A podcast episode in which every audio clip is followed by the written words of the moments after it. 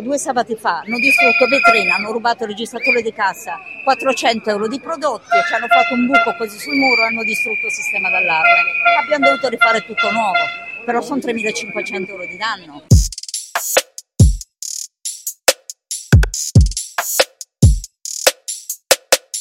Dal vocabolario Treccani, spaccata, nel gergo della malavita e nel linguaggio giornalistico, furto compiuto infrangendo la vetrina di un negozio con un oggetto particolarmente duro e pesante asportandone il contenuto. Mi chiamo Raffaele Palumbo e questo è Cosa è successo, storie e voci per capire quello che accade, il nuovo podcast di Controradio in onda il sabato alle 13.20 in coda al GR Nazionale e la domenica in replica alle 17.10 gratuitamente sulle app per ascoltare i podcast come Spotify, come avrete capito per questa puntata ci occuperemo di quelle che si chiamano le spaccate, cioè di questa recrudescenza di furti con varie modalità per la verità in varie zone della città che sembrano però avere un epicentro dalle parti di Borgo Ognissanti, tra l'istituto francese, la caserma dei carabinieri e altri luoghi importanti come il consolato statunitense, negozi spesso di lusso su una via più defilata rispetto ad altre vie importanti che hanno portato però gli esercenti di questi luoghi, alle volte anche storici, all'esasperazione perché nelle ultime settimane sono stati numerosi tentativi, riusciti o non riusciti, di furti che stanno cambiando ancora una volta la morfologia di una zona che è comunque complessa. Basti pensare a Via Palazzuolo, che è una specie di strada ibrida tra la Firenze ultraborghese della strada dell'ex Teatro del Maggio alla Firenze del Melting Pot e di alcune problematiche ad esse collegate.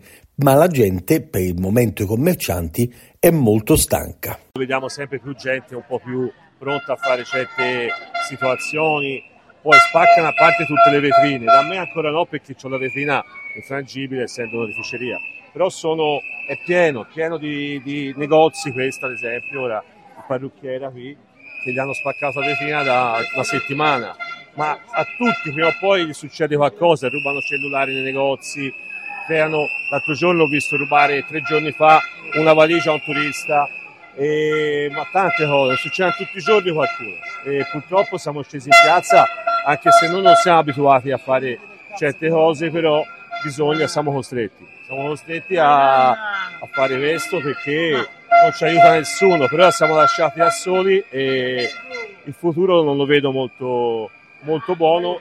E questa è la prima manifestazione che faremo, che siamo ancora poi, ma ne faremo altre, finché qui non metteranno un passaggio tutti i giorni di forze dell'ordine, di qualunque cosa che ci, che ci dia un po' di sicurezza.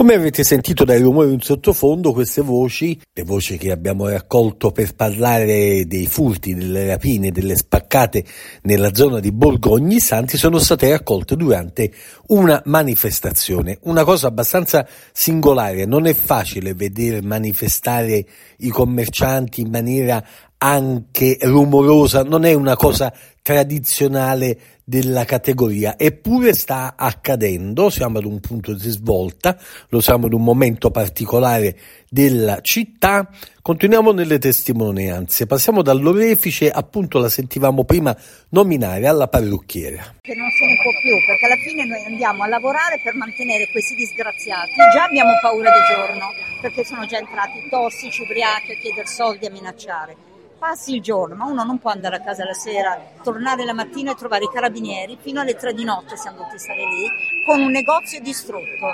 Lì ti parte la rabbia da dire, ma noi che cosa stiamo a fare qua? Ma che governo abbiamo? Dobbiamo veramente difenderci noi. Io non ci impiego né uno né due, mi arresteranno, mi compro una pistola, il primo che entra lo lascio secco lì. Se lo Stato vuole questo, basta ci diano il via. Io non ho paura, però non ne possiamo più di dover lavorare per pagare 3-4 mila euro di danni provocati da altre persone e a questa gente non, ha, non sono puniti, fanno due giorni in carcere e domani li abbiamo già fuori e purtroppo sono in aumento, visto che lo Stato non ci permette, non ci tutela, dobbiamo farlo noi, però ci deve lasciare fare perché a questo punto il, il, il, lo spray peperoncino non serve a niente. Una mazza chiodata te la do sulle gambe, quando ti vedo camminare con la carrozzina capisco che sei un bastardo, ladro. A questo punto cosa dobbiamo fare? Ma lei sono entrati, sì, quando? Certo, due sabati fa hanno distrutto vetrina, hanno rubato il registratore di cassa, 400 euro di prodotti, ci hanno fatto un buco così sul muro e hanno distrutto il sistema d'allarme. Abbiamo dovuto rifare tutto nuovo, però sono 3.500 euro di danno e uno cosa fa? Finisce di lavorare il sabato dopo 10 ore al giorno per 6 giorni su 7 per dare giustamente a chi ti sistema il vetro, riprende il registratore, sistema i buchi, ma anche basta, basta. Non possiamo, c'è più che mettere gli occhietti ai bandone, sistema d'allarme, poi dobbiamo dormire al negozio.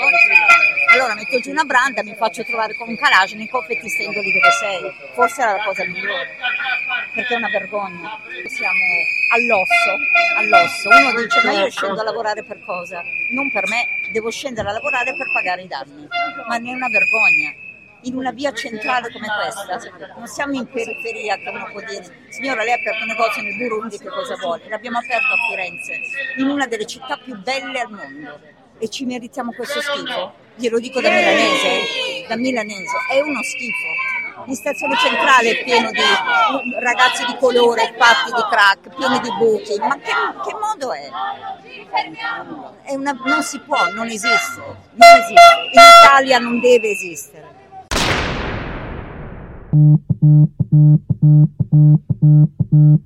È una protesta di bottegai, è una protesta di destra? No, probabilmente è una protesta veramente trasversale in una zona della città dove si stanno coagulando una serie di problematiche, una serie che potremmo circoscrivere tra appunto le Cascine, la zona di Borgognissanti fino a Lungarno Santa Rosa. La voce che sentiamo adesso infatti è di un abitante di via Palazzolo, non un abitante qualunque perché Marta Baiardi è una esimia storica parte dell'Istituto Storico della Resistenza, persona che studia gli anni del fascismo da molti anni e con estrema competenza e che di tutto può essere accusata tranne che di un qualunquismo, di un vittimismo di destra. Eppure per lei, da abitante di via Palazzolo, la situazione è diventata veramente insostenibile. Chiamo Marta Baiardi, sono la presidente di Palomar, abbiamo bisogno che il prefetto e il questore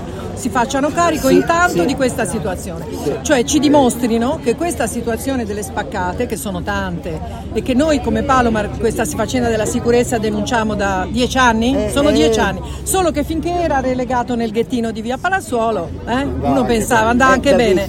Allora adesso abbiamo, aderiamo volentieri a questa manifestazione, del livello nazionale non lo so, io mi occupo di cose piccole, quelle che conosco.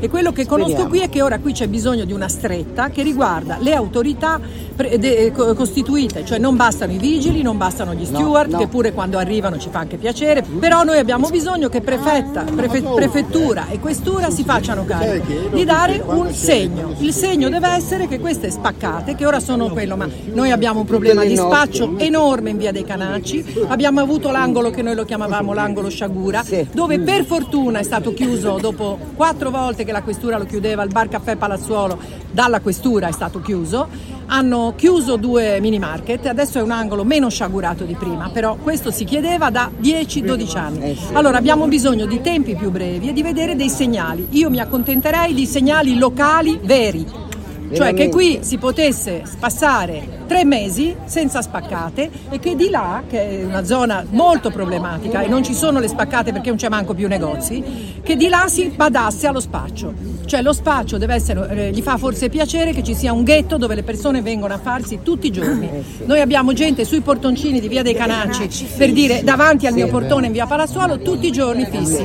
con questa grande, con questa grande eh, diffusione del crack, che è un disastro nazionale. Quindi questo è quello che io personalmente come Palomar auspico, che ci sia intanto qualche segno visibile qui. E sta alla prefettura e alla questura. Ma che riflessione fare anche alla luce della richiesta di ronde sempre più pressanti? La situazione è in realtà parecchio più complessa, come ci ha raccontato il presidente della fondazione intitolata ad Antonino Caponnetto, Salvatore Calleri. Non è solo la ronda, anche se istituzionale, perché la ronda istituzionale questi non hanno paura delle divise. Se parli con i poliziotti, io capisco la richiesta, eh, la trovo anche valida, ma non serve perché questi non hanno paura della divisa. Quando arriva la divisa non fanno nemmeno resistenza perché sanno che gli si aggrava la situazione. Si fanno prendere e se ne vanno. Sanno che non gli succede nulla. I problemi sorgono con la Cartabia.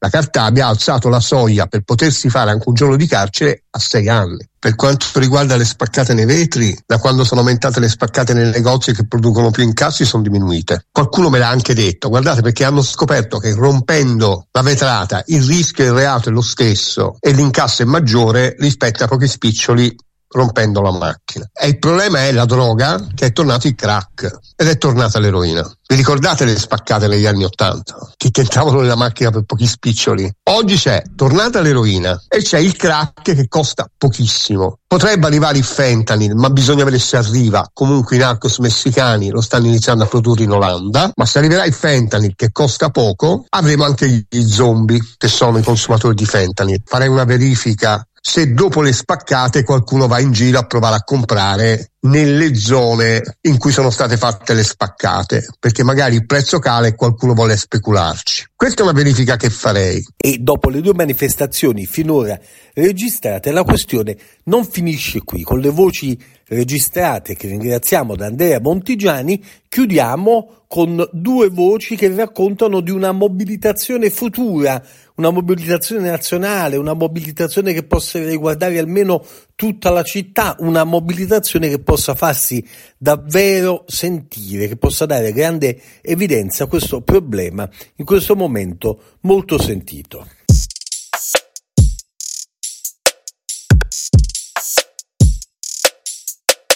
Allora, noi stiamo cercando di organizzare con tutti i comitati, comunque tutti, la, Leopoldo, mh, qualsiasi Jacopino, insomma abbiamo avuto anche contatti, ora abbiamo fatto la riunione venerdì scorso esatto. qua all'hotel tutti insieme.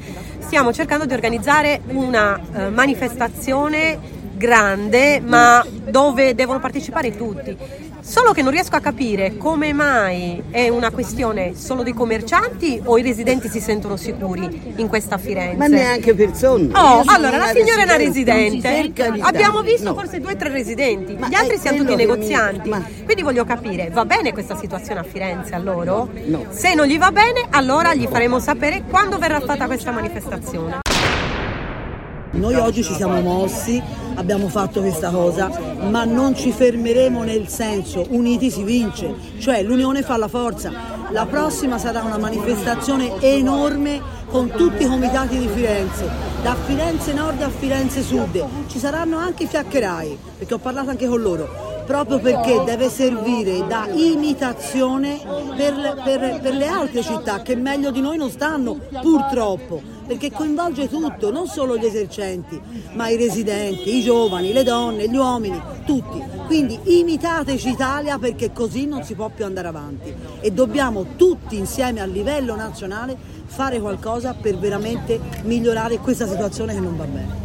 Noi a livello diciamo, territoriale Firenze non ci sta, vogliamo poi in realtà eh, diciamo, eh, dare proprio visibilità a tutta l'Italia, in modo che poi ci, ci, muoviamo a livello nazionale, perché non si può più stare così, cioè queste cose coinvolgano i giovani, adolescenti che eh, vengano rapinati dei cellulari, delle scarpe, delle scarpe l'altro giorno, cioè col trincetto, eh, donne picchiate, anziani picchiati, derubati, non si può più andare avanti. Non è Spaccate no, ma hanno divelto la saracinesca. Sono stato uno dei primi a dicembre, insieme al forno Pecagli, che sono il forno Palatresi, e alla pizzeria.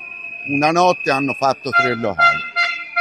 E ancora le spaccate non c'erano, avevano divelto il lucchetto.